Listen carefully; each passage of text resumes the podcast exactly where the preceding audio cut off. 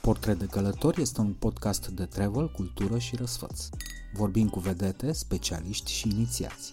Colecționăm tips, tricks and pics și dăm voce unor texte din portofoliul experților. Stand clear of the closing doors, please. Călătorim împreună, oriunde ne-am aflat, peste mări și țări, peste așteptări.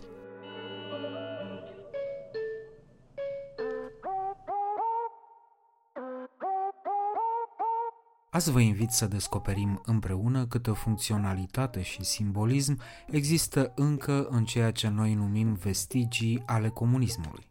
Dacă vei ajunge vreodată, ți-am zis, e spectaculos să vezi steaua roșie cu secera și ciocanul, o găsești la fiecare colț. Cum se face rai din ce ai atunci când vine vorba de ruine balneo-climaterice? Am avut noroc pentru că podul de la restaurantul la care e în mijlocul lacului picase și a fost un super cadru. Și ce anume se întâmplă în fâșia Gaza, în afară de ruine și război? Uite, nu ai fi crezut că în Gaza tinerii uh, fac parcurs. Sunt Dragoș Vasile și practic o formă acută de masochism turistic. Îmi place să-i aud pe alții cum călătoresc.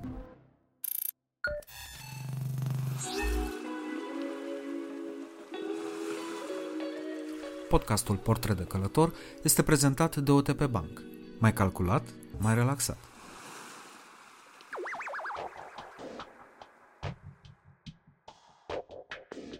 Pentru Dan Negru, a zbura la Chișinău e ca și cum aș duce eu la birou cu metroul. Pentru că Dan Negru merge în Republica Moldova la muncă, ceea ce practic e fix invers decât ceea ce face Carla's Dreams în orele de program. Mă rog, important e că Dan Negru a apucat să descopere ce e cu adevărat important în Moldova, dincolo de vin, vodcă și gvas. Fii atent, ce fel de saună au săpat cu o săptămână, cu vreo 10 zile înainte, au săpat o groapă adâncă în pământ, unde au pus în groapa aia, care avea vreo 3 metri, deci o groapă de 3 metri, au pus tot felul de mirodeni jos, niște bolovani, tot felul de buruieni, de mentă, de toate multe, multe, multe plante aromate și au dat foc la tot ce e acolo și vreo 10 zile a tot ars, a tot ars, a tot ars. De remarcat al minter că Dan Negru a profitat de prilej pentru a călători în cea mai apropiată Coree de Nord care există mai sus de România și, printre picături, de a înregistra două revelioane, trei cu cel de la Antena 1. Fiți atenți, zic să-i dăm drumul. Bine te-am găsit, Dan. E salut, cam, Dragoș, salut. Cam greu să te găsesc în condițiile în care atunci când uh, nu ești la Chișinău filmezi pentru Revelion. da. E o, e o perioadă complicată pentru noi toți luna decembrie. Ai văzut că toată lumea e agitată pe piața asta media, știi? Oamenii sunt liberi și atunci media le oferă programe. Asta e rânduiala vieții. Dar să știi că eu sunt foarte curios cum sunt programele la Chișinău și cum e orașul. N-ai fost niciodată la Chișinău? Am fost de două ori. Ah, bravo. Dar uh, ultima oară am fost acum vreo 10-15 ani și nu știam uh, dacă ține pasul Chișinău cu decalajul ăla de 10 ani sau și-a revenit mai bine. Păi e totuși al doilea mare oraș al României mari, dacă o luăm așa. E mai mare decât Iași, decât Cluj, decât Timișoara. Ar fi al doilea mare oraș al României. Corect. Mie îmi place, mie mi-e drag Chișinăul. Acum depinde și de unde te uiți la el, știi? Mie mi-e drag, lucrez de vreo 15 ani în orașul ăsta, în Chișinău. Am norocul, am avut și am încă norocul să fac acolo show-uri care au rămas în istoria televiziunii ca audiențe, cele mai mari audiențe din istorie. Am primit împreună cu echipa mea, firește, tot felul de premii pentru asta. De fapt, așa foarte pe scurt, Dragoș, am luat formatele mari internaționale și le-am dus pentru prima dată acolo la Prime, așa se numește televiziunea lor, care e numărul 1, e un fel de ProTV la puterea 100, dacă vrei. Și Acum să spun un lucru, e mai complicat să faci televiziune în Moldova decât în România. Mult mai complicat. De ce? Pentru că, pentru că publicul e altul. Moldovenii sunt bilingvi. Fiecare moldovean vorbește limba rusă și limba română. Deci înseamnă că ți-au dat meditator de rusă. nu, nu, nu, că eu fac în limba română emisiunea. da, mă Dar fii atent, fii atent. Ei fiind bilingvi, ei vorbind două limbi, au posibilitatea să se uite perfect la televiziune din două țări. Ba chiar din trei dacă pui și Ucraina la bătaie. Așa că ei se uită, fii atent aici, la televiziunile moldovenești ale lor, se uită la televiziunile rusești care sunt extraordinar de implicate, așa, sunt puternic uh, motivate financiar și au niște show-uri spectaculoase, la televiziunile ucrainiene care la fel au o grămadă de show-uri mari, e o piață de niște zeci de milioane de oameni, și la televiziunile românești. Deci au patru țări la care ei sunt prinși, pentru că înțeleg limba. Și acum, scuză-mă, Dana, dar tu ești un fel de, nu știu cum să, de Căline, de Florin Călinescu când, când ești în Chișinău. Înseamnă că ești, nu mai poți să intri niciun fel de cafenea sau restaurant din Chișinău fără să, nu știu. Dragoș, le-am cumpărat oricum pe toate. da, da, da. Fiind ale tale, deja nu mai contează cum ești primit în Am așa un oligarh acolo, știi? Am cumpărat toate cafenele ca să pot să beau liniști. Da? Hai bă, fi serios. Să le privim toate astea și cu un pic de smerenie și cu bun simț, știi? Îți dai seama că glumesc acum. Dar presupun că totuși e un oraș destul de familiar pentru tine și a devenit și el familiar cu tine. Da, da, da, da, îl cunosc bine. Sunt părți frumoase ale Chișinăului și părți inedite, părți spectaculoase. Am fost uh, săptămâna trecută, am fost într-un alt oraș spectaculos, care e la o oră distanță de Chișinău și care se numește Tiraspol. Ah, eu. Am, în Tiraspol se intră greu, spre deloc. Urma să te întreb dacă, dacă e cu viză sau nu. Nu e nici cu viză măcar. Nu se intre cu nimic. Mai ales cu pașaport românesc nu intre acolo sau cu pașaport nemțesc. Nu există. Și lumea zice, bă, Corea de Nord, a, e la o oră distanță, două ore, de trei ore de România. Nu e neapărat Corea de Nord, eu exagerez acum. Să știi că e un oraș admirabil, e un oraș curat, e un oraș frumos, liniștit, Tiraspol. Eu am avut norocul că am putut să intru acolo pentru că în ziua respectivă s-a deschis, s-au deschis granițele la care sunt mereu închise, s-au deschis pentru că a jucat șerif cu Real Madrid. Madrid. Și atunci am mers la meci, la meciul ăla de Champions League. E o bază sportivă extraordinară acolo, Sheriff Tiraspol, mamă, mamă, deci e la nivel de AC Milan, la nivel european. Da, uite, un alt oraș. Că dacă Dar nu e pozită de diversi indivizi în Kalashnikov? Uh, ba da, ba da, Tiraspolul da, așa e. Dar îți repet, eu am fost în ziua meciului, știi? Uh, n-am, n-am văzut Kalashnikov, n-am văzut tancuri, n-am văzut armata 14 pe străzi, am văzut doar Real Madridul. L-am văzut pe Benzema. Ah, frumos. Oricum tu văzuse și Madridul și la Madrid, așa că nu cred că mai era o surpriză pentru tine. Păi, pe Real Madrid e bine să-i vezi întotdeauna, că nu știi în ce toane prinzi, știi? da, da, da, da, și asta e adevărat. Măi, revenind un pic la Tiraspol, cu vorbind puțin, oarecum uh, serios, în mod normal ce se întâmplă dacă un cetățean moldovean are treabă la Tiraspol? Relația e tensionată de multă vreme. Transnistria e o zonă declarată independentă, uh-huh. ea are monedă proprie, are președinte propriu, are steag propriu, adică e așa, e o ciudățenie acolo, struță o cămilă, nu știi niciodată cum e. Armata 14 e cantonată acolo, dacă, dacă mergi în alte zile, eu am fost și în alte zile în Tiraspol, singură dată am mai vizitat Tiraspol cu colegii mei de, de la Prime. Dacă mergi în alte zile decât când joacă șerif în Champions League, orașul arată altfel, cu tancuri, păstrăzi, cu e cu statuile lui Lenin pe străzi, poți fotografia cu Lenin. Nu mai poți să te fotografiezi cu Lenin niciunde în Europa. Nu mai vezi statuile lui Lenin. Eu încercam să aflu dacă e vreo șansă pentru mine să merg acolo. Nu cred, e spre zero, sincer. Pare chiar o, o experiență mai aproape de comunism decât este Belarus, de pildă. Oh, oh, oh, sigur că da. Da, Belarus cât de cât e. Na.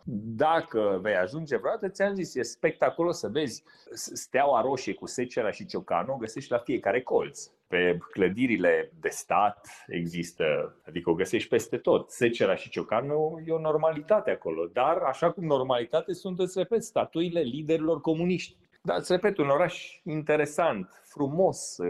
Cum e ca arhitectură? Clădiri somptoase. Arhitectura e așa, sunt un fel de clădiri relativ moderne în sticle, așa cum le știm noi, dar și foarte multe clădiri, foarte multe clădiri sovietice alea clasice sovietice. Da. Oamenii, de asemenea, un pic așa temători. Nu o să vezi oameni făcând. În primul rând, nu există turiști. Deci, noțiunea asta de turist nu, nu există acolo. Dar nu găsești turiști nici măcar oameni care să vină din Chișinău. Repet, e o zonă închisă. Chișinău cum s-a dezvoltat din acest punct de vedere turistic? E un oraș extrem de... E un oraș viu.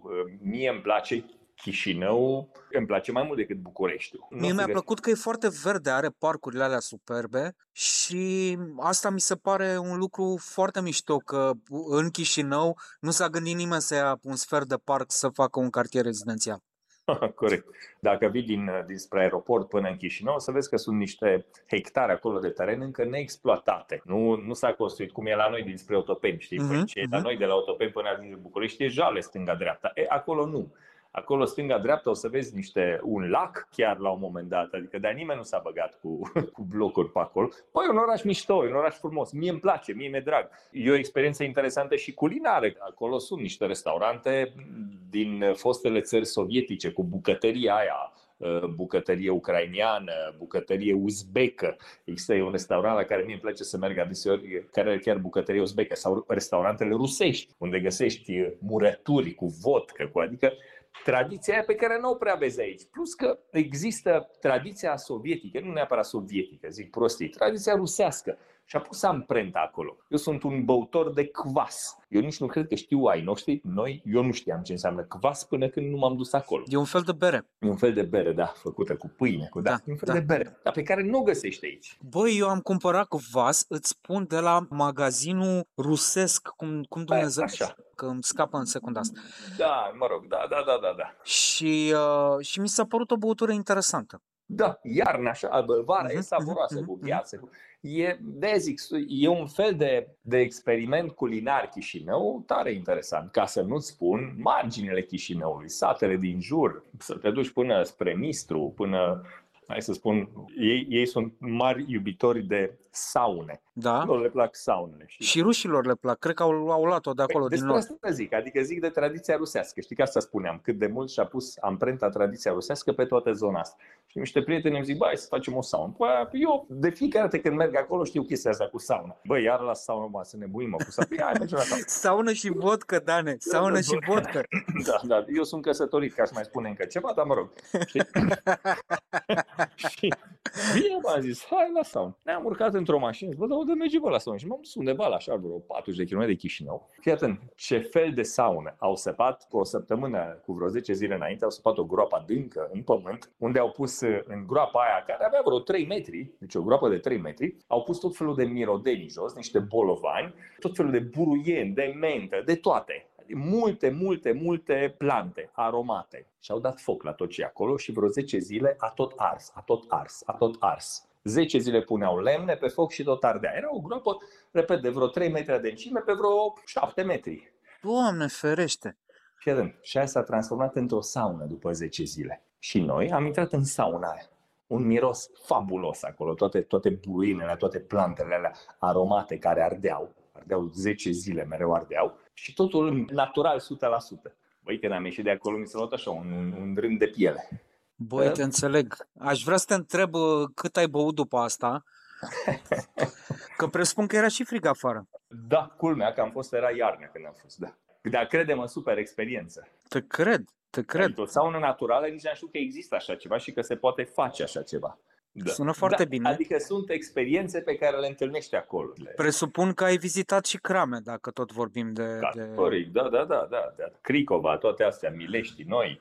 E o întreagă industrie a cramelor acolo, dar să știi că sunt cramele alea celebre, care au zeci de kilometri. Nu știu dacă ai fost vreodată în cramele A fost, a fost Diana. moldovenești, dacă mergi zeci de kilometri, mergi cu mașina, intri cu mașina. Știi ce e fascinant acolo? Lumea nu știe cine le-a făcut alea. Așa, sunt moștenite pe vremea lui Ștefan, ele erau. Nu sunt făcute de comuniști?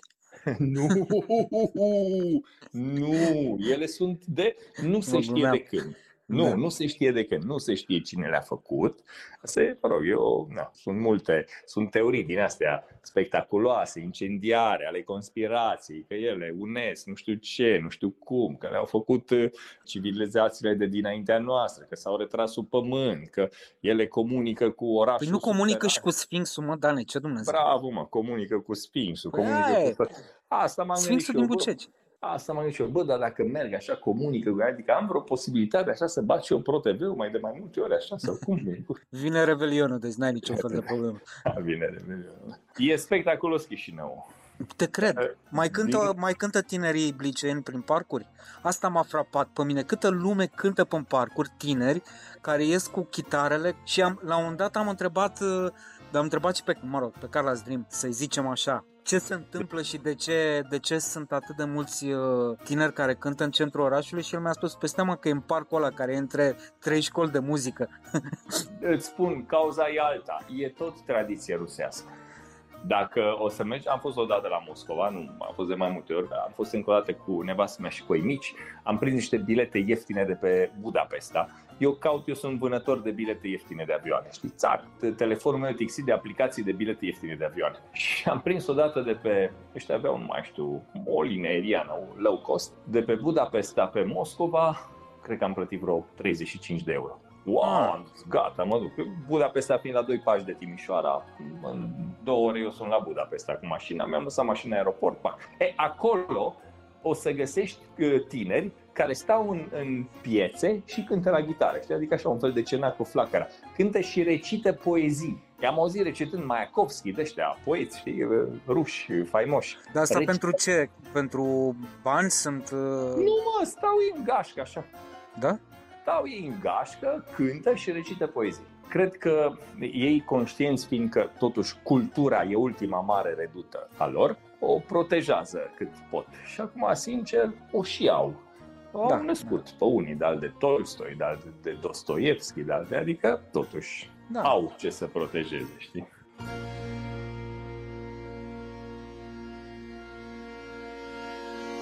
Cum reacționează moldovenii din Moldova profundă la ce faci tu acolo, la programele de televiziune cu care ai venit din România? Fii atent, eu am venit cu lecția învățată de aici, Dragoș. Adică Că- greșelile pe care le-am făcut aici nu le mai fac acolo. Dacă te referi la bă, cum reacționează moldovenii profunzi la țâțele de la Ceau Darwin, să știi că nu mai duc țâțe din Ceau Darwin acolo. Păcat! Bă, păcat, nepăcat, nu mă mai prea interesează. Când aveam 20 de ani aici, am fost eh, inventatorul lor. Eu am inventat asistentele la TV, recunosc asta. Dar să spun un lucru, și tâlharul de pe cruce s-a mai întors și a zis, hai Iisus, ia-mă și pe mine, că am greșit. Nu. Așa că eu acolo ducându-mă, fiind totul în urmă cu decalajul ăsta de care spuneai tu de 5, de 10 ani de zile, am grijă să nu mai fac greșelile pe care le-am făcut. Și n-ai dus mă și blondele, e păcat. Bă, știu că e păcat, dar lasă-i așa. Lasă-i mă în liniștea lor și în frumusețea lor, mă. Și acum să spun un lucru. Ăia chiar au blond. Păi aia am vrut să zic, mă, tu îți dai seama ce casting aveai. Adică veneau blondele alea care sunt Chiar cu- există, cu ADN-ul ăla rusesc. Da, adică acolo chiar există. Nu, dar serios vorbind, n-am mai dus. Adică n-am greșelile pe care le-am făcut aici, nu le-am mai transportat și peste prup. Bă, fii atent, așa ca formate internaționale am făcut Who Wants to be a Millionaire, vrei să fii milionar, am făcut Deal or No Deal, da sau nu, am fac acum roata norocului, adică formate internaționale mari, quizuri, game quizuri, care pun mintea la, la, la trozneală, știi, la încercare. Și le place asta? Bă, da, Dragoș, publicului îi place cu ce îl înveți. Aici noi i-am Păi învățat dacă strâmb. l-ai învățat cu blonde, ce vrei Da, acum? noi, noi aici i-am, I-am învățat, învățat cu strâmb. blonde și cu maneliști, mă. Noi aici i-am învățat strâmb pe ai noștri, știi? Și au rămas atunci blocați în ce...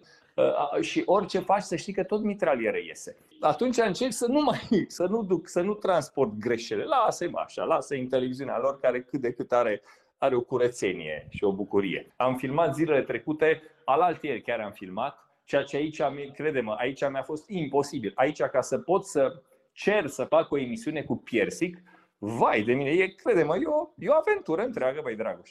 Adică, Uh, e complicat. Nu, nu. Sunt anumiți artiști, sunt anumiți care nu, nu sunt în targetul, cum, cum zic televiziunile, în targetul comercial. Nu, bă, nu se uită nimeni, bă, hai bă, cu ăla, hai cu, știi? Mă rog, acolo am filmat cu Eugen Doga. Este unul dintre cei mai mari compozitori. Eugen Doga este compozitorul... Nu auzi de el, așa?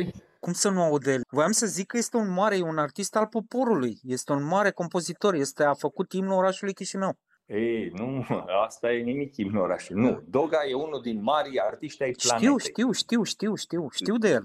UNESCO a certificat valsul lui Doga ca fiind una din cele mai importante capodopere ale secolului 20. Valsul lui, al lui Doga, a deschis până acum două olimpiade. Am făcut acum o interviu cu Doga și m-a că ce mai fac, mi-a arătat niște fotografii și zic că vă văd aici cu Gorbaciov. Bine, el e cu toți mari președinți ai planetei. Da. Și zic, ce mai face domnul L-ați văzut pe domnul Gorbaciov? Și da, am vorbit al altier cu el. Da, o vorbea așa ca și când aș zis, da, am vorbit eu cu Brenciu al altier. Că și cum ai întrebat tu ce mai face Brenciu? Bă, bine, zic, Da, și se uită adică... lumea la Doga, înțeleg. Asta, asta ar fi concluzia. A, asta e, da, exact, da, asta e ideea. Și nu că doar că se uită, îl și respectă. Era un interviu. Repet, o discuție. Noi, ca să aducem artiști mari, trebuie să-i băgăm în niște formate de televiziune, ai observat? Am ori trebuie asta. să le pui în cap ceva, ori trebuie să-i fugărești prin Turcia. Sau, sau prin... să găsești, tu ai, ai încercat la un moment dat scuza aia cu pozele, care mie mi s-a părut acceptabilă. Legendele, zici Da. Da. Uh, aia a fost o mirare că am reușit să fac legendele, corect, pe o televiziune generalistă păi, în România, să știi că e o mirare, da. Da, nu, a, a ieșit ceva. A fost uh-huh. bine, ai avut niște oameni. Dar a nu le-ai avut pe Doga, iată. Da, Trebuie să te duci la Chișinău. da, corect, corect. Ce știe, ce știe Chișinău, Chișinăuanul de, de rând despre România? Care sunt valorile pe care le consumă din România azi? Nu cred că poți să generalizezi. Uh, sunt unii pro-România, alții pro-Rusia, alții depinde. Nu, nu e generalizare, e greșită generalizare, nu, nu dau seama. Voiam să te întreb uh, că mi-ai zis de Real Madrid și știu că ai o relație cu totul specială cu, cu Madridul, pentru că tu acolo ai învățat televiziune. Am avut marele noroc ca să fiu alături de domnul Valeriu Lazarov, să fiu unul din discipolii domniei sale. Și el a fost probabil și va rămâne cel mai mare producător de televiziune worldwide pe care l-a dat vreodată România. Producătorii noștri pe care avea acum noi ăștia de acum, noi suntem niște copiatori. Noi imităm niște formate, copiem formate. El le-a inventat. Uh, am avut șansa să merg adeseori la Madrid cu domnia sa. Odată mi-amintesc, apropo de Real Madrid, l-am întrebat, eram cu, cred că Andreea Maniș și Cosmin Cernat, eram în birou. La, el avea undeva la etajul 32 birou, într-un turn care se numește Torre Picasso și care privea spre Santiago Bernabeu, spre stadion. Și am întrebat, da, da, au zis, cum putem să luăm și noi niște bilete? A, pus, uh, a apăsat pe interfon, a zis asistentei ceva în spaniolă, pac, după vreo jumătate de oră ne-a luat PR-ul principal, uh, cei care se ocupau de, de Real Madrid, ne-au dus imediat pe stadion, am făcut turul stadionului, ne-a băgat în vestiare și toate ușile s-au deschis zicând Lazarov. Inclusiv am poze cu Figo, cu Zidane, erau, erau la antrenamente și noi îți dai seama, imediat am sărit la fotografii. Și apoi am aflat că prima apariție a echipei Real Madrid la televizor într-un program de divertisment a fost făcut de Valeriu Lazarov. Dacă îl cauți pe YouTube, o să găsești programul se numește Ireal Madrid. Și acolo a fost prima dată când formația Real Madrid a apărut la televizor altfel decât în fotbal. Știi? Păi eu din chestia asta am reținut că tu ai poză cu Figu. da, da, da, da, da. Uite, acum dau Ireal Madrid, fii atent. Da, da, da, vezi pe YouTube, o să vezi. Și fii atent, de atunci, de fiecare dată când Real Madrid câștigă vreo cupă, vreo ceva, e într-o finală de Champions League undeva, televiziunea publică din Spania difuzează filmul ăsta. Ca un, așa, un remember. Filmul ăsta, după aia ne-a povestit Lazarov, și că a venit un domn, prieten de-al meu, fuma trabuc mult și a zis, Valeriu, fă un film și cu echipa mea. Omul ăla se numea Santiago Bernabeu. Eh, iată. Asta ca să știm de unde plecăm cu Lazarov. Gândește că totuși Berlusconi l-a chemat, a făcut turul lumii cu un iaht, el și Berlusconi, cei doi, și Berlusconi i-a zis la vremea aia, bă, vreau să mă apuc să intru în politică. Dacă să intru în politică, până la îmi face partid, am nevoie de popularitatea prin televiziune și prin fotbal. Și a cumpărat o echipă numită AC Milan și și-a făcut o televiziune Uh, Mediasetul, care e și la ora asta cel mai puternic trus media din Italia, pe care l-a făcut la început Lazarov. Când a murit Lazarov, Berlusconi, prim-ministru fiind, a dat o declarație și a zis că a murit omul care nu mi-a cerut niciodată bani și a făcut televiziune de dragul televiziunii. Omul era worldwide. Ce mai uh, vezi când te duci azi în, în Madrid? Știi când mă mai duc la Madrid, Dragoș, mă duc când mai prind uh, niște meciuri bune de ale lui Real. Și atunci așa mi aranjez uh, zborurile ca să mai prind și un Champions League seara. Te întreb asta pentru că văd că uneori mai prind și cât un meci al Barcelonei. Așa e, da. Da, da, da, da, da. da. deci tu te duci la Madrid ca să vezi meci, un meci al lui Real? Cam, cam asta e? Nu, nu-ți imagina că mă duc. Dacă se întâmplă să prind vreun bilet din ăla de ah. care spuneam eu, wow, wow, wow, wow, wow, atunci l-aș lega și de un bilet de de Champions League. Dar să-ți mai zic un lucru, biletele de Champions League sunt scumpe ca dracu. Eu Da. știu ce fac? Aștept să se deschidă porțile și caz gura să văd, la un moment dat există un lot de bilete care se vinde mai ieftin. Acolo sunt multe abonamente și la un moment dat ăia cu abonamente nu vin toți. Ha, și atunci se scot biletele alea la vânzare. Eu aștept să le înhaț pe alea ieftine. Așa că sunt, sunt Se- expert în asta. Mi se pare normal. Dan, mulțumesc foarte mult. Presupun că filmez pentru Revelion. Nu o să te întreb ce urmează, pentru că știm cu toții care va fi rezultatul final. Da, e, e al 22-lea Revelion al meu. Mama, Al 20. N-ai făcut niciunul în, uh, la Chișinău? Ultimele 14. le fac Ultimele și- 14 cu tine, host? Da, da, da. Fii atent. În Chișinău am filmat săptămâna asta, tocmai am filmat. Săptămâna trecută, de fapt, ce e azi? Nu, săptămâna trecută am filmat la, la Chișinău Revelionul. Dar fii atent, acolo filmez două Revelioane și două Crăciune. Aici unul singur. Acolo două, pentru că ei sunt și pe calendarul vechi. Ah, da, corect. Fii atent, ei sunt pe calendarul vechi și atunci filmez un Revelion 31 decembrie și mai filmez unul 13 ianuarie. Și chiar ultima întrebare. Care este diferența între Revelionul pe care îl faci pentru antenă și Revelionul pe care îl faci pentru televiziunea din, uh, din Chișinău? Stâlțele Dragoș. Unul le are, altele nu. Acum ghicește tu unde nu sunt și unde sunt. Păi nu știu sigur unde sunt, adică nu. nu. Glumesc. Da, da, da. glumesc. Am să spun un lucru, ca să, ca să pot să aduc oameni de top, oameni de care mi-e drag mie, legende cum ar fi, sunt obligat să fac și pactul cu oameni populari, cu oameni care nu sunt neapărat extrem de curați, dar au o popularitate crescută. Și atunci ce să fac pactul, știi? Încerc să găsesc egalitatea. Anul ăsta, de exemplu, îl aduc pe Gheorghe Zanfir. Am ținut morțiș să-i aniversez ziua în noaptea de Revelion. El împlinește, am împlinit 80 de ani în 2021.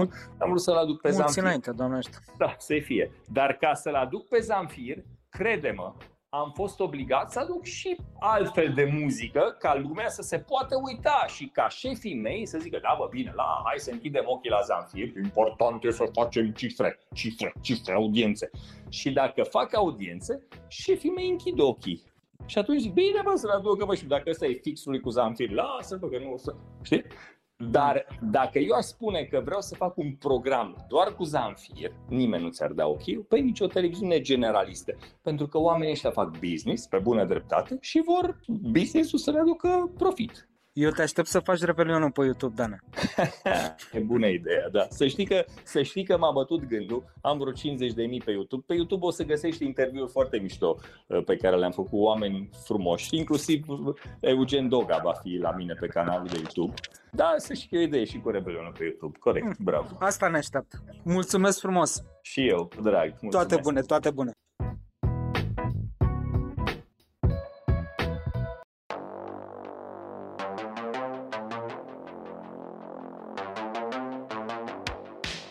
Trofeul Tinereții a câștigat un premiu al publicului la Anonimul în 2019 și a fost nominalizat la Gopo anul trecut la categoria Cel mai bun scurmetraj documentar.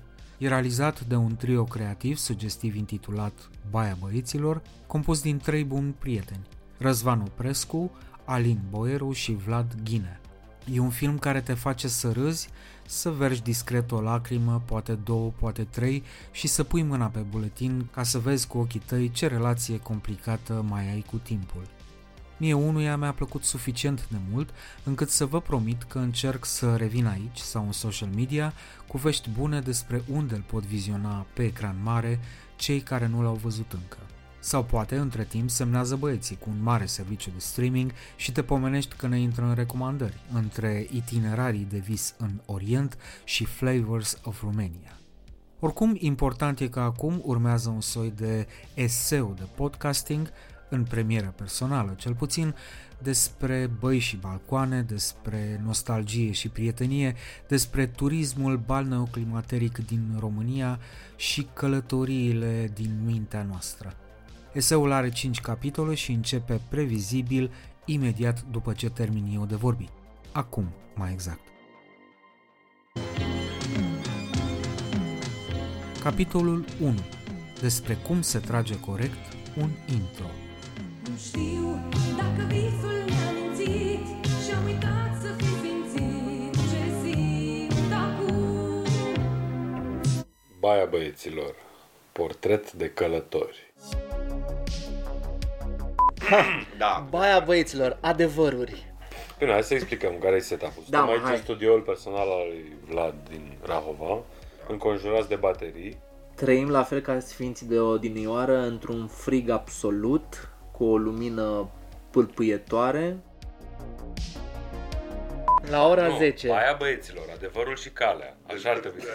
Că noi știi, calea e Bună, bătătorită. e bună asta, hai, intră, intră în ea. Intră Bag-o, în ea. dar nu, așa, așa trebuie să începem.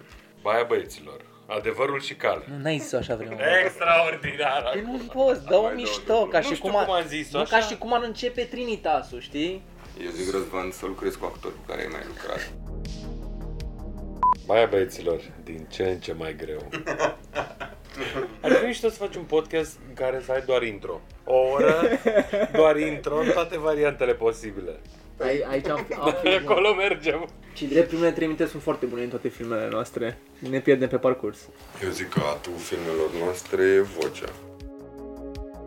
Capitolul 2, din care rezultă cum se face un film cinstit despre ce găsești la fața locului. Filmul când uh, ne-am apucat de el și am plecat pe drum, nu era despre asta, nu era despre bunici, nu era despre călătoriile noastre prin aceste sau copilăriile noastre prin aceste stațiuni, era despre altceva, trebuia să fie un documentar despre oamenii care au rămas în orașele astea pe care noi le consideram părăsite, fără să le fi văzut până acum, decât acum 20 de ani. Și uh, trebuia cumva să ne spună starea acestor oameni care se simțeau pierduți, părăsiți și lăsați la un colț de, de stradă. După primele două stațiuni în care ne-am dat seama că nu o să găsim oameni și nu o să avem astfel de material, am vrut doar să tragem efectiv cadre cu aceste clădiri care mie mi se par mult mai interesante decât oamenii. Știu că sună ciudat, dar clădirile au o poveste nespusă pe care fiecare și-o poate imagina. La oameni e mai greu, că fiecare vrea să-și spună povestea lui, care de cele mai multe ori nu e chiar povestea lui, e ce-și imaginează el care vrea să audă oamenii care îl ascultă. Și atunci e mai greu, pe când cu clădirile astea eu sunt de o sinceritate care pe mine uneori mă atinge mult mai, mult mai greu. Mi se pare că la, la final trofeu a, a spus foarte bine sau le-a lăsat să-și spună foarte bine povestea, chiar că era voice-over-ul ăla în spate. Eu mă, mă uit, e un cadru cu, cu hotelul Oltenia din Băile Olănești, cred, sau Govora.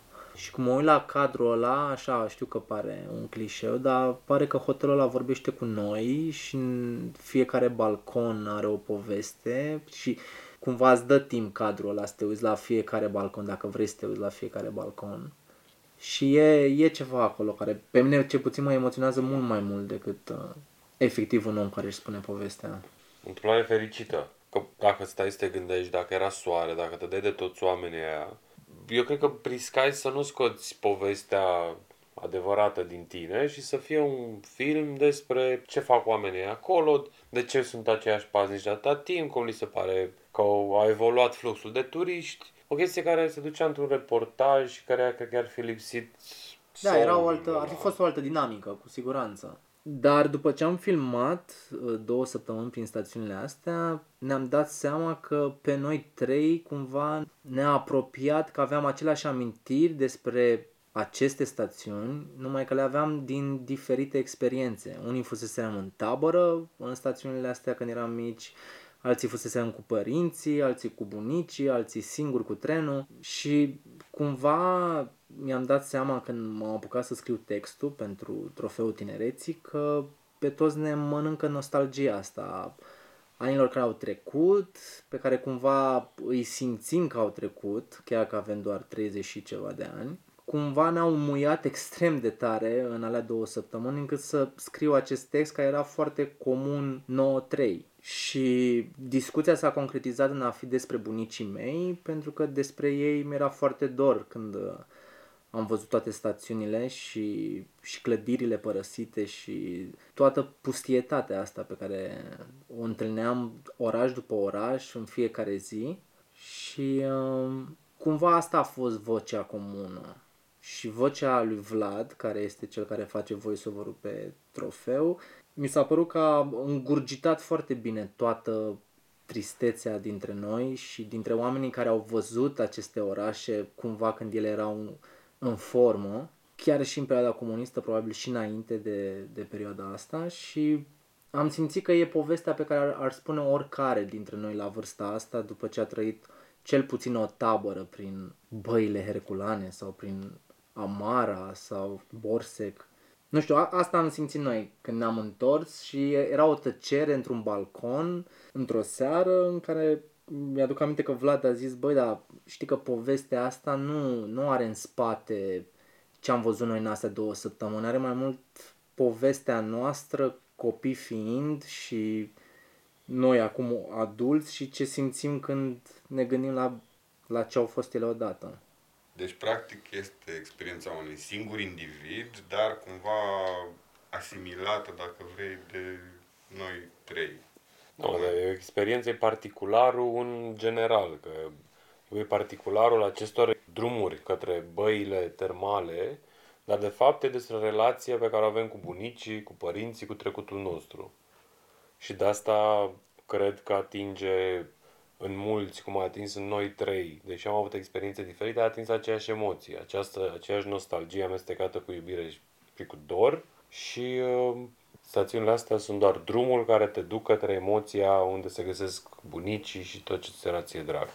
Bine, și au fost multe chestii pe care ni le-am spus. De fapt, a, a fost ca o terapie continuă drumul ăsta, pentru că ne spuneam lucruri pe care, deși credeam că le știm unul despre celălalt, nu le știam. Adică eu nu știam despre Vlad că s-a îndrăgostit prima oară în băile herculane la, în tabără sau că Alin, nu știu, și-a văzut prima oară tatăl gol la Amara.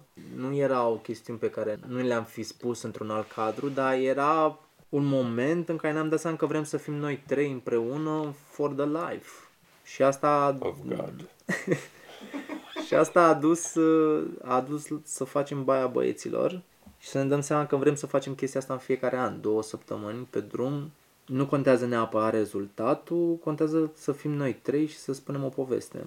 Și anul următor am, am făcut chestiunea asta, să plecăm două săptămâni și am mai făcut un film și anul următor am mai plecat două săptămâni și o să mai facem un film.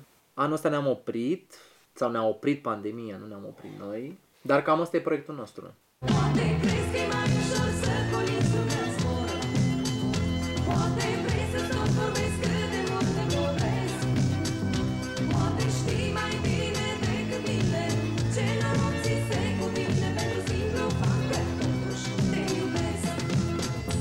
Capitolul 3, în care se face în fine un traseu și se trag niște direcții. Am început cu Amara, plaja Mircești. Nu mi-aduc aminte că e Primăvară. primăvară, da. 25 de grade plus, cămașa roz în carouri. 8 ore mai târziu, iarnă, N-a fost din prima seară. Nu, dar stai așa, deci la, pe plaja Mircești am reușit să intrăm pentru că venise paznicul și probabil că vrea să strângă ceva de pe acolo și am reușit să intrăm. După care ne-am dus la Sarata Monteoru, unde am vrut să filmăm conacul, dar era încuiat, de pentru care ne-am dus la piscina aia imensă. Nici nu mai țin de cum se numea. um, Georgeta, Da, nu. da, erau niște piscine imense. După care ne-am dus în Covasna și în Covasna am vrut să filmăm uh, hotelul ăla care tocmai fusese renovat și nu l-am mai filmat decât din spate, că în spate nu era renovat. După care ne-am dus la... Capra și Cerbu, nu? Nu, că, da, ala era un centru, dar noi ne-am dus după aceea acolo pe culme, unde era un hotel din ăsta foarte da, mișto, da, da. așa l văzusem eu în poze și apoi l-au renovat între timp. După care am ajuns la băile Tușnad și am, am avut noroc pentru că podul de la restaurantul la care e în mijlocul lacului picase și a fost un super cadru. După care am ajuns în Borsec și în Borsec am prins aleea aia minunată cu domnul care își ia apă de la izvor și merge singur pe, pe În, bo- ale. în Borsec deja era iarnă. Da, în Borsec era zăpadă, nu? A, și ne-am dus la... Ne-am dus sus, la cariera de travertin. Uh, După care am coborât la St. George. În fine, am vrut să mergem la muzeul ăla, muzeul lemnului, în care speram noi că o să vorbim cu o doamnă care face acolo pe ghidul de nu știu câți ani, de era închis. de pentru care am, am filmat, atunci am filmat hotelul Hebe, Hebe, și ne, da. ne-am am căutat noi cine, cine a fost Hebe. Cine a fost O soția lui... A, da, da, da, da, a lui Hercule. A lui... Sau Zeus, da, da, da, da. Când nu, când nu e sigur, a fost soția lui Zeus. Așa, după care am, a- am ajuns la Ogna Shugatac, la uh, lacurile alea sărate și acolo ne-am upomolit cu mașina. După care de acolo am cobor- ne-am dus la Baia Sprie și am văzut uh, cariera aia care era părăsită de aur. După care am coborât la băile Felix și în băile Felix am, am prins hotelurile, care la fel erau părăsite. Dar era foarte mișto că atunci la băile Felix schimbau așternuturile. Nu știm pentru cine, dar le schimbau. Se pregăteau de sezon, probabil. Piscina era goală, asta mi-aduc aminte. După care am coborât la Joagiu și la Joagiu l-am prins pe domnul ăla care nu ne mai lăsa să plecăm. Neamihu. Dar micul ne-a băgat în, în, era să zic, într-un beci în care erau plini de uh, așternuturi la uscat și ne-a dat țuica aia. În timp ce ne povestea ce experiențe nasoale are el cu oamenii din Ploiești și la final a întrebat, dar voi de unde sunteți? Din Ploiești. Și a fost foarte, foarte haios cu el că, mă rog, ne-am stat până noaptea târziu atunci cu curvele de la Pașcani. oh. Le-am cunoscut de treabă, dar nu prea. și mi-aduc aminte că aveam un whisky foarte afumat și dimineața la 8 și ceva a venit omul ăsta la noi în cameră să vadă dacă a fost bine și dacă au mers caloriferele. Ciudat. Dar, ac- dar acolo am văzut, uh, ne-am dus sus la, nu știu, cavernele alea romane. Jos. Jos. Am coborât, dar erau sus, dar jos, de fapt. Exact. Așa, și apoi am, am coborât la băile Herculane și acolo ne-am luat o zi de respiro, că am vrut să vedem și noi stațiunea și am mai văzut-o după aceea de mai multe ori. A, apoi codul a devenit, cred că, roșu și ne-am blocat în băile Olănești, nu? Sau Covora. Nu știu, am fost în amândouă, într-una ne-am blocat. Am rămas la spa în Olănești. A, da, și am rămas la spa în Olănești și apoi se blocase Râmnicu Vâlcea și știu că vreo două ore ne-am plimbat prin Râmnicu Vâlcea cu mașina, că toate intrările în oraș erau efectiv închise, intrase armata, zici că vorbim de acum 40 Exact. Foamea din 44, general. Intrase armata și efectiv nu mai puteai să ieși din, din oraș. Am dat ture, știu că am pus benzină de, nu știu dacă o dată sau două ori, pentru că nu, nu puteam să ieșim. Și apoi am ajuns înapoi în București. Trailerul radiofonic pe lung. Dar oricum, când, când am ieșit din, când am ieșit din Râmnicu Vâlcea, cred că atunci am, am zis prima oară că ce mișto ar fi să facem chestia asta în fiecare an. Dar mi se pare că există un, vreo șansă pentru acest tip de turism. Există, dar cred că, din nou, dacă e făcut în alt sezon, În altă țară. când nu e zăpadă, ai șanse să fie mai mulți oameni acolo, să fie mai animat totul. Aduce aminte că atunci când am fost a doua oară în Herculane, am prins concertul Mirabelei Daur sau era un concert al tinereții sau ceva. și era foarte multă lume. Nu, era, că era, era Angela. Angela Simila. Angela sau Corina. Era și Mirabela. În orice caz, era, erau toți. Adică nu cred că e vorba de o șansă. Stațiunile astea trăiesc cumva în stilul lor, adică e ca un part-timer așa. Oamenii știu de ce se duc acolo și continuă să se Și ducă. Nu cred acceptă că... cumva condițiile de acolo și ce le oferă.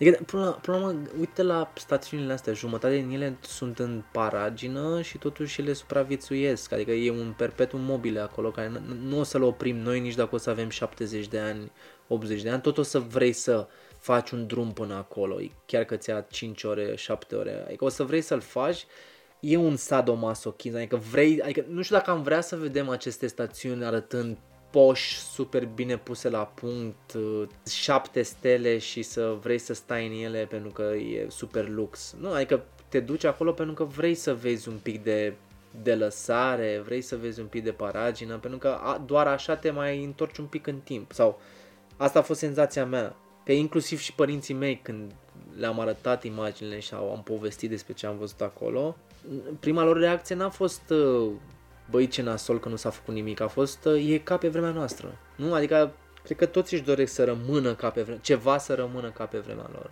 Deci, de fapt, problema este la turistul român care acceptă ce îi se pune în farfurie, la suprapreț și o face de dragul vremurilor trecute sau Și cum. nu deranjează că e murdar în cameră, că nu se schimbă cum trebuie lucrurile. Pentru că dacă s-ar băga niște bani și cineva s-ar interesa, cineva ar, av- ar face din stațiunile alea un proiect de reabilitare, de investiții, de orice, nu e musai să fie niște stațiuni poși, dar pot fi niște stațiuni decente, cu condiții decente, la prețuri decente, ceea ce nu se întâmplă acum. Adică ți-ai lăsat copilul să se joace liber prin uh, Herculane, spre exemplu? Da, da, ai grijă să nu te duci la Să nu te înțepi într-un cui. la băile Traian sau cum se numesc alea. La neatră. La băile lui Nea Traian. Dar uh, am mai primit întrebarea asta în momentul în care s-au văzut foarte multe clădiri lăsate în paragină, dacă a avut și o latură politică toată povestea asta noastră. Evident că răspunsul este nu, că nu ne-a interesat chestiunea asta, deși la urechile noastre au ajuns poveștile despre ce se întâmplă, de ce aceste clădiri nu sunt renovate, cine le deține, de ce le deține, de ce nu se poate face nimic cu ele, dar uh, cumva pe noi nu ne-a interesat latura asta, sau nu că nu ne-a interesat, dar nu despre asta am vrut să vorbim. Desigur, cine chiar se implică și vrea să aducă aceste stațiuni la viață, probabil că e interesant demersul și ar vrea să afle mai multe, dar noi eram fix ca niște oameni pierduți printre aceste relicve care cumva ne căutam pe noi și părea mișto că nu ne găsim.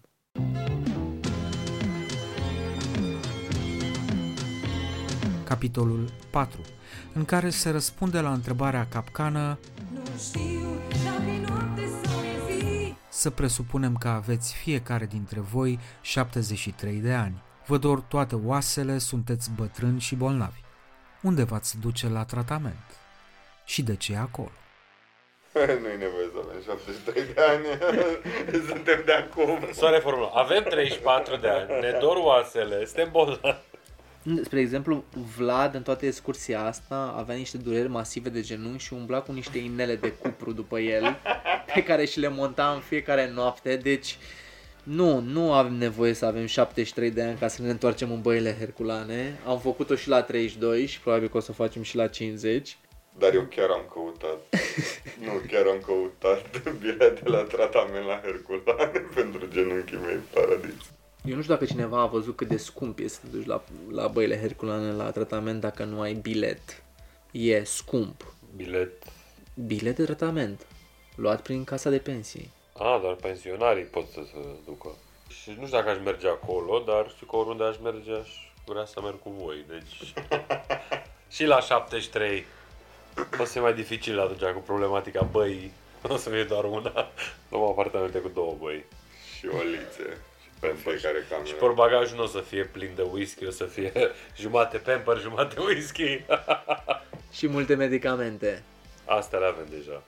Pe mine de fiecare dată când trebuie să văd filmul ăsta, mă gândesc dacă eu aș fi bunic, dacă mi-aș duce nepotul sau dacă mi-aș căra nepotul după mine prin stațiunile astea. Și răspunsul este da. Adică mi-ar, mi-ar plăcea să-l văd chinuindu-se lângă mine și să-l văd, să-l pun să se joace, să se joace cu mine ca în asta și să stea, pentru că a, cumva acum aș, aș fi foarte cerebral să înțeleg prin ce trece omul ăla, pentru că probabil că bunicii noștri ne duceau pentru că, na, trebuia să stea și părinții noștri singuri, să vină și sora, să vină și... Dar da, aș face și singur, nu cu voi. Dar uh, care ar fi diferența de percepție asupra stațiunilor respective acum față de cea pe care o aveai când erai copil? I- Ideea e că e, e foarte știu dacă noi am văzut, am revăzut aceste stațiuni în formația asta de trei. Adică nu e ca și cum s-a dus vreunul dintre noi singur acolo și a simțit tristețea asta. Zic că, bă... Pentru că probabil că m- dacă m-aș fi dus singur, aș fi avut aceeași reacție pe care am avut-o când eram mic. De ce sunt eu aici? De ce trebuie să stau eu în tristețea asta și să mă uit pe pereți și să nu am ce să fac? E, faptul că am retrăit chestiunea asta într-o... Nici măcar n-a fost o tristețe, că noi ne-am distrat extraordinar de mult în noi trei. Dar de fiecare dată când unul adormea în mașină și celălalt doar conducea, e, unul se gândea la chestia asta. retrăia drumul ăsta și na, se uita și pe geam și intra într-o zonă asta, într-un carusel de amintiri pe care fără să vrei îl negi cumva. Adică pentru tine amintirile legate de băi sunt amintiri nasoale. Pentru mine da și cred că se și simte foarte mult în tot textul care se aude acolo. Adică amintirile au, au, au fost nasoale, nostalgia e acolo și e adevărată, dar e nostalgia pentru oamenii cu care am fost. Și de fapt, toate amintirile astea care îmi- îmi vin, îmi vin pentru că mi-e dor de bunicii mei și mi-e dor t- să mai fiu cu ei. Nu, nu mi-e dor de momentele alea în care îi uram incredibil. Și e mișto că fiind cu voi doi aici, acum ajungeam să vă urăsc pe voi pentru anumite chestii pe care probabil peste 20 de ani o să-mi aduc aminte de ele, dar o să fie dor de voi. Sperăm că vom fi împreună peste 20 de ani, adică dă-ne un pic de credit. Baia băieților, dincolo de moarte. E- Mi se pare ciudat pentru că pentru mine a fost diferit. Eu n-am văzut stațiunile așa. Pentru mine toate stațiunile în care am fost prin tabere au fost prilej de bucurie. Și pentru mine tristețea a fost inversă cumva. Adică eu am venit de la amintiri plăcute la dărăpânăturile pe care le-am găsit în, acum 2 ani. Bine, acum nu știu dacă mai contează ce anume îți activează nostalgia. Da, am vrut să faci tu vocea, Vlad. Da. Hai, avut așa. Pentru că pentru mine tristețea a fost chiar mare să le văd. Adică e trist pe de-o parte că românul se complace și că acceptă ca niște locuri care acum 30-40 de ani străluceau să arate cum arată și se înghesuie pe bilete la, în hoteluri putrezite cu gândaci și piure din fulgi. E trist că am îmbătrânit noi și că poate, poate atunci, poate arătau nașpa și atunci. Poate și atunci mâncarea era rea, poate și atunci prețurile erau mari, dar cumva noi, eu cel puțin le-am simțit altfel. Un loc în care te poți îndrăgosti de o fată din Constanța. Băia de la Plăști. Poate știi mai bine decât mine Ce nu ți se cuvine Pentru simplu fapt că totuși te iubesc Capitolul 5 și ultimul, despre drumul ca metaforă a devenirii, cum ar fi zis un filozof român care a excelat în sedentarism. N-ar fi rău să ne specializăm pe filme de turism. Eu zic că arătăm foarte bine. Dar drumul nu are niciodată legătură cu filmul. Ce se vede pe ecran la final și în trofeul tinereții și în toala cu mustață și o să fie și în călători, nu are legătură cu atmosfera din mașină, din orele alea lungi, cu din seriile în care facem planul pentru a doua zi. Mie mi se pare că sunt două chestii total discrepante, dar care merg foarte bine împreună. Tocmai alăturarea lor e ca aia, cu caramel sărat. Gusturile lor sunt separate, când le pui împreună iese baia băieților, știi? Și noi trăim partea aia intimă din spate, tot mecanismul ăsta pe care lumea nu-l vede atât de des, decât când mai punem cât un making of pe net când rămânem blocați pe un drum de pădure sau încercăm să găsim un nou loc. Și filmul final unde suntem pro, nu profesioniști, suntem, se vede partea serioasă, partea în care nu e atât de multă glumă. Glumele le ținem cumva pentru noi în mașina aia, celelalte emoții ies. Că oamenii care au văzut și trofeul și tura cu mustață, unii dintre ei au plâns, nu au fost cu râs. Deși noi râdem foarte mult când mergem de la un loc la altul și construim filmul ăsta. Asta mi se pare un paradox mișto la noi, la Baia Băieților. E un râsul plânsul continuu.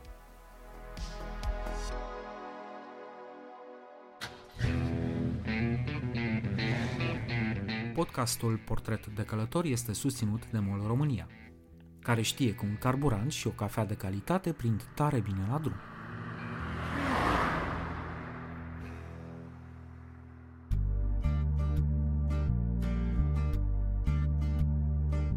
Azi vineri, 3 decembrie, începe partea a doua a Festivalului Filmului Palestinian, care anul acesta s-a desfășurat, respectiv se desfășoară, în format hibrid, proiecții și online.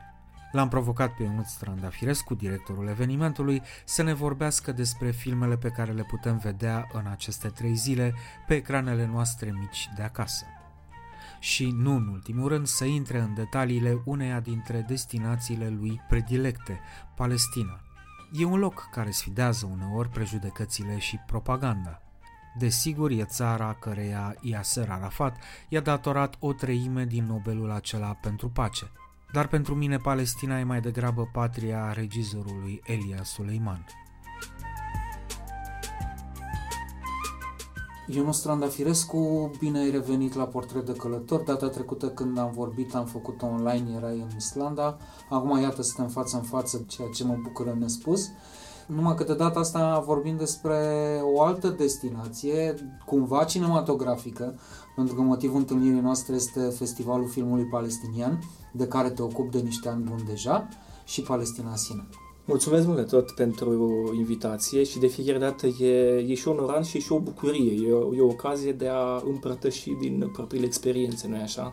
Păi despre asta e vorba. E atâta vreme cât uh, știm niște lucruri, aflăm niște lucruri sau cazul tău ne ocupăm cu niște lucruri, e bine să le spunem oamenilor că ele există, pentru că, guess what, de multe ori oamenii nu știu că ele sunt acolo. De fapt, asta e și provocarea și um, dacă ne referim strict la Palestina, ne legăm de ceea ce simbolizează cumva călătoria sau acea călătorie profundă.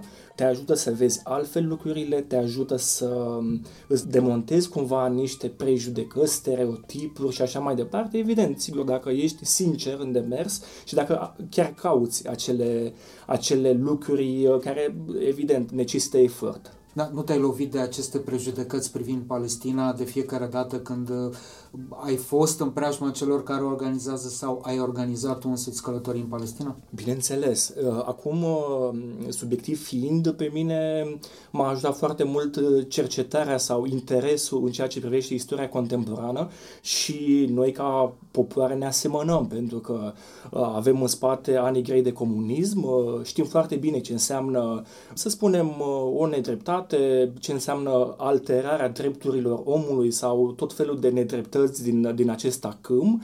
Da, e greu să vorbești despre Palestina în uh, societatea românească, pe de altă parte, din fericire, sunt oameni care sunt deschiși și până la urmă către ei ne adresăm. Pe de o parte în ceea ce privește călătoria, dar pe de altă parte și în ceea ce privește acest demers eminamente cultural. Dacă aș vrea să încep la anul să cunosc Palestina, e clar că probabil nu aș face-o fix din fâșia Gaza. Ce-mi recomanzi? Uh, Da, uh, pe de altă parte, politic vorbind, uh, este și foarte greu de ajuns în fâșia Gaza.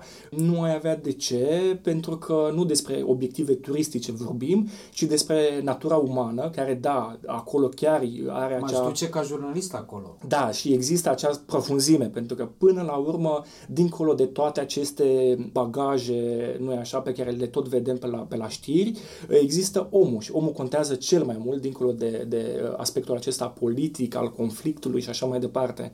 Palestina, uh, wow, uh, aș putea vorbi uh, la nesfârșit pentru că, uh, ok, primul imbold este acela al locurilor sfinte și noi, ca români, suntem foarte atrași de, de zona aceasta, Palestina, Țara Sfântă. Există tot acest acâm de obiective sau de locuri de pelerinaj. Dincolo de perspectiva asta, există um, acel um, acel fir care duce înspre moștenirea tradițională, cultură și așa mai departe, sunt orașele acestea milenare. Vorbim de Ierihon, care este și cel mai vechi oraș din lume, de altfel. Automat vorbim și de uh, gastronomie, să zicem. Dacă mergem mai, mai la sud un pic, vorbim de Hebron, iarăși. Acolo este de altfel și legătura aceasta cu patriarhii, cu vechea scriptură și așa mai departe, dar um, oamenii nu au rămas acolo blocați în istorie, cum am zice noi, uh, sunt înapoiați sau eu știu, uh, încă trăiesc acolo, din contră, sunt tot felul de uh, lucruri faine. Uite, uh, ceva personal, ca să zic așa, uh, au o industrie de breakcraft, de exemplu. Mulți habar n-au că există. Chiar am fost, am vizitat o astfel de, de bererie, de altfel faimoasă în uh, Orientul Mijlociu. Cum se cheamă? Unde? În Taipei uh, este un, un orășel uh, mai sus un pic de, de capitala, uh, uh, să-i spunem, uh, actuală, Ramallah. Deci Taipei, da, chiar este o bere extraordinară. Ei fac și vin. uh, Palestina, Palestina este țara măslinului, este țara... uh, Cum, cum îi primesc pe turiști?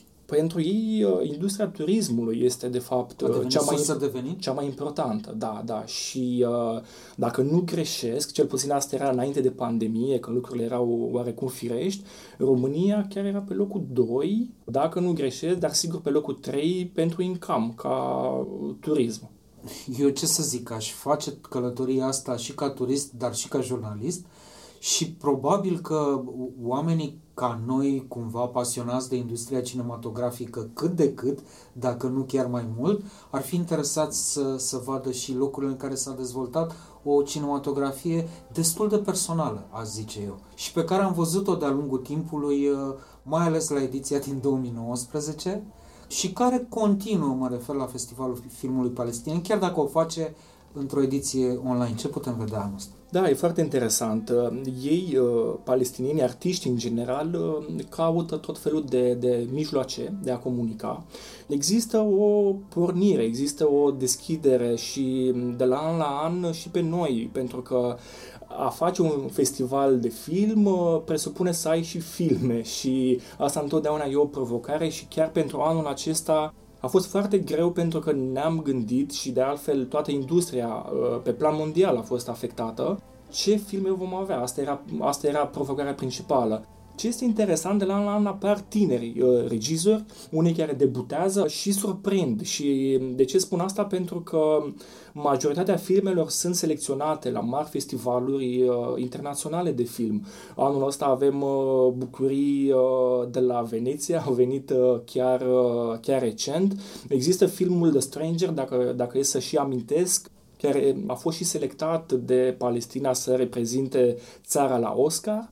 The Stranger, uh, cum am spus, este, este debut, chiar are o distribuție foarte faină. Aici l-aș aminti pe celebrul actor palestinian uh, Muhammad Bakri. El este prezent uh, de altfel și prin alte producții și de la Hollywood, de exemplu. Avem, din păcate, față de selecția din cinematograful din ediția offline, un singur film pe care nu-l regăsim în, în ceea ce propunem în online. În rest, avem 8 filme grupate fie în uh, scurtmetraj sau mediumetraj, fie în lungmetraj. Majoritatea sunt documentare. Anul acesta, cum spunea de altfel și uh, colegul și prietenul Ionus Mareș, care este selecționerul nostru, sunt filme intense, sunt filme care, într-o oarecare măsură, provoacă. Ai nevoie de o oarecare deschidere și trebuie să fii foarte atent uh, atunci când le, când le privești, pentru că pot fi dure, pot fi prea intense, nu, nu te aștepți, pentru că, într-o oarecare măsură, uh, prezintă niște realități. Aici aș aminti de filmul uh, despre pământ și pâine. Este realizat de un ONG, un, niște activiști, ca să zic așa, despre tot felul de situații care au legătură cu drepturile omului. Uh, Nu vreau să vă spun prea multe pentru a incita un pic și a, a descoperi.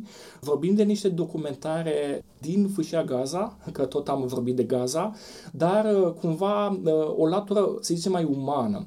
Uite, nu ai fi crezut că în Gaza tinerii uh, fac parcurs. Adică, în, în ciuda acelor conflicte nu, pe care le tot vedem, în ciuda bombardamentelor uh, uh, pe care mass media ne le prezintă, tinerii au diverse aplicări.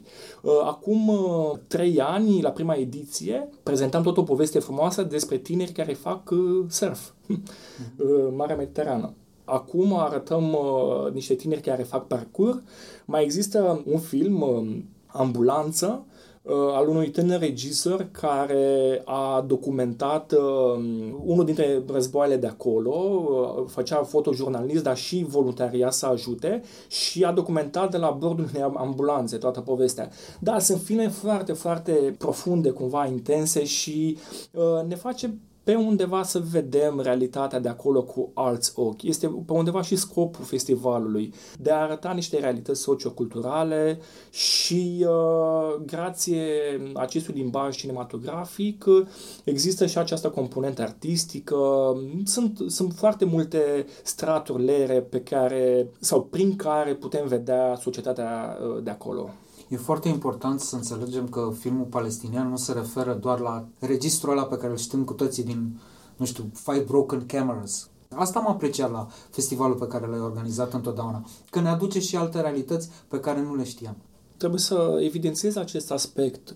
Nu este o militare spre ceva, să spunem ceva sau să demonstrăm ceva. Nu. Cinematografia și arta în general îți, îți oferă această perspectivă, vrem noi să credem, neutră sau cât de cât obiectivă. Sigur că sunt mult mai multe teme, sunt filme, sunt chiar ficțiuni. Am spus că sunt 8 filme pentru ediția online, dar cel de-al nouălea este 200 de metri, în fine, pentru că a fost, este acum pe streaming, pe o mare platformă și de aceea nu am putut să-l includem și noi, dar este o ficțiune, asta vreau să spun. Este o poveste, practic, umană și care nu, nu vrea să demonstreze ceva. Deci, clar, nu, nu mai vorbim de Elia Suleiman. Eu l-aș fi, era o întrebare foarte bună pentru amicul nostru comun Ionuț, cum a făcut selecția în funcție de ce anume s-a făcut acolo? Adică au avut probleme în ăștia doi ani cu, cu făcutul de filme? Cumva aș, aș îndrăzni eu să răspund. Um, dacă nici Ionuț Mareș nu selectează cele mai potrivite filme, atunci uh, noi degeaba vorbim despre, despre ele. Asta ca o glumă și ca o introducere, însă trebuie să știm că cinematografia palestiniană are resurse limitate și uh, aici e foarte interesant și uh, poate ăsta este și um, avantajul acestor regizori că apelează la tot felul de coproducții. de există în paranteză foarte multe țări coproducătoare, pentru că își, așa, își finanța, așa reușesc să-și finanțeze filmele. Însă există o, o oarecare școală tânără și nu de subiecte sau de, de producții bune duc ei lipsă, mai degrabă aș îndrăzni să spun că de, nu știu, suport logistic sau de finanțare până la urmă. Mm-hmm. Oricum sunt regizori care au făcut în general sau s-au școlit la Londra sau în Franța sau whatever. Asta pe de-o parte, dar mai este și o altă dimensiune. Atunci când uh, facem selecția, descoperim că sunt foarte uh, mulți regizori străini care abordează subiectul uh, Palestina. Mi-aduc aminte acum de, de un film de acum 2 ani făcut de niște irlandezi Gaza, chiar așa s-a intitulat, uh, de altfel și propunerea Irlandei la premiile Oscar. Deci cumva ai ce să alegi deși este într-adevăr an de an o emoție acolo că nu știi, totuși sunt semnale foarte bune. Noi suntem în contact cu profesioniști din domeniu, de la Ministerul Culturii din Palestina, de exemplu, care ne și ajută și îți dai seama că acolo ajunge prima dată informația sau intenția de proiect, proiecte noi și cumva știm, avem o oarecare idee despre ce se întâmplă, despre acest univers pe de altă parte, noi avem și acel beneficiu că selecția include un număr limitat, deci oricum n-am fi putut să oferim publicului de la noi mai multe filme. În principiu, undeva o medie între uh, 7-9 filme, uh, suntem ok, să zic așa, an de an. Anul acesta, cum am spus, uh, Majoritatea sunt documentare. Chiar ne bucurăm că a fost așa un concept cap-coadă Uh, avem niște surprize și pentru la anul, de exemplu. Deci, uh, filmul palestinian este plin de energie și trebuie să... să... Asta la anul trebuie să mergem să vedem un film palestinian undeva la el, acolo, la el acasă. A, a, Asta ar fi a, așa ar fi ideal. Acum... Bine, cu subtitrare în engleză sau ceva. Bine, rămâne de văzut și ce o să mai putem face la anul, pentru că, iată, ca să glumim, încă suntem blocați în, în necunoscuta asta pandemică, dar ce, ce vreau să spun că um, filmul palestinian este recunoscut pe plan internațional. Asta e, asta e o mare bucurie. Vedem că este selecționat la festivaluri foarte, foarte mari, dar și premiat. Aș aminti pentru, pentru ediția de anul acesta filmul As I Want, întâlniri și la Berlin, cu premii și așa mai departe. Deci e o ofertă interesantă, aș zice, și anul acesta. Important e să spunem și unde anume le putem vedea. Toate informațiile de altfel sunt pe palestinianfilmfestival.org, dar bilete, abonamente și vizionare online pe platforma noastră parteneră eventbook.ro. Și aș încheia întrebându-te dacă cumva tradiționala prietenie dintre poporul român și palestinian, care știi că funcționa perfect în vremea lui Nicolae Ceaușescu, dacă în siajul ei se întâmplă ceva notabil și azi. Ah, foarte interesant, da. Evident că sunt defecte și aici aș aminti doar de marea de studenți uh, palestinieni care au ajuns și au, s-au beneficiat de, de zona aceasta universitară, um, doctorii și inginerii, ca să spun așa. Uh, Să știi că unii au rămas aici. unii au rămas aici, de altfel, da. Există o comunitate de, de palestinieni în România mare. De altfel, uh, există și căsătorii mixte, apropo de această, această dimensiune culturală. Da, lucrurile sunt Tu frumoase. știi, scuză-mă că te întreb, știi ce era pe stradă Eugen Lovinescu, unde stăm noi acum și înregistrăm? Ambasada Palestinei. Da, da, da, așa este. Da, sunt legături, sunt legături puternice. Sigur că se cer mai mult de a politic, dar uh, eu nu-mi permit să vorbesc despre latura aceasta, pentru că ce ne-am propus noi să facem și prin Centrul Cultural Palestinian aici uh, este să vorbim despre cultură sau prin cultură, vorbim despre film, vorbim despre cărți, vorbim despre uh, aceste tradiții milenare, totuși vorbim de un, un popor cu mari, mari rădăcini și care a influențat uh, civilizații. Mulțumesc frumos! Mulțumesc și eu.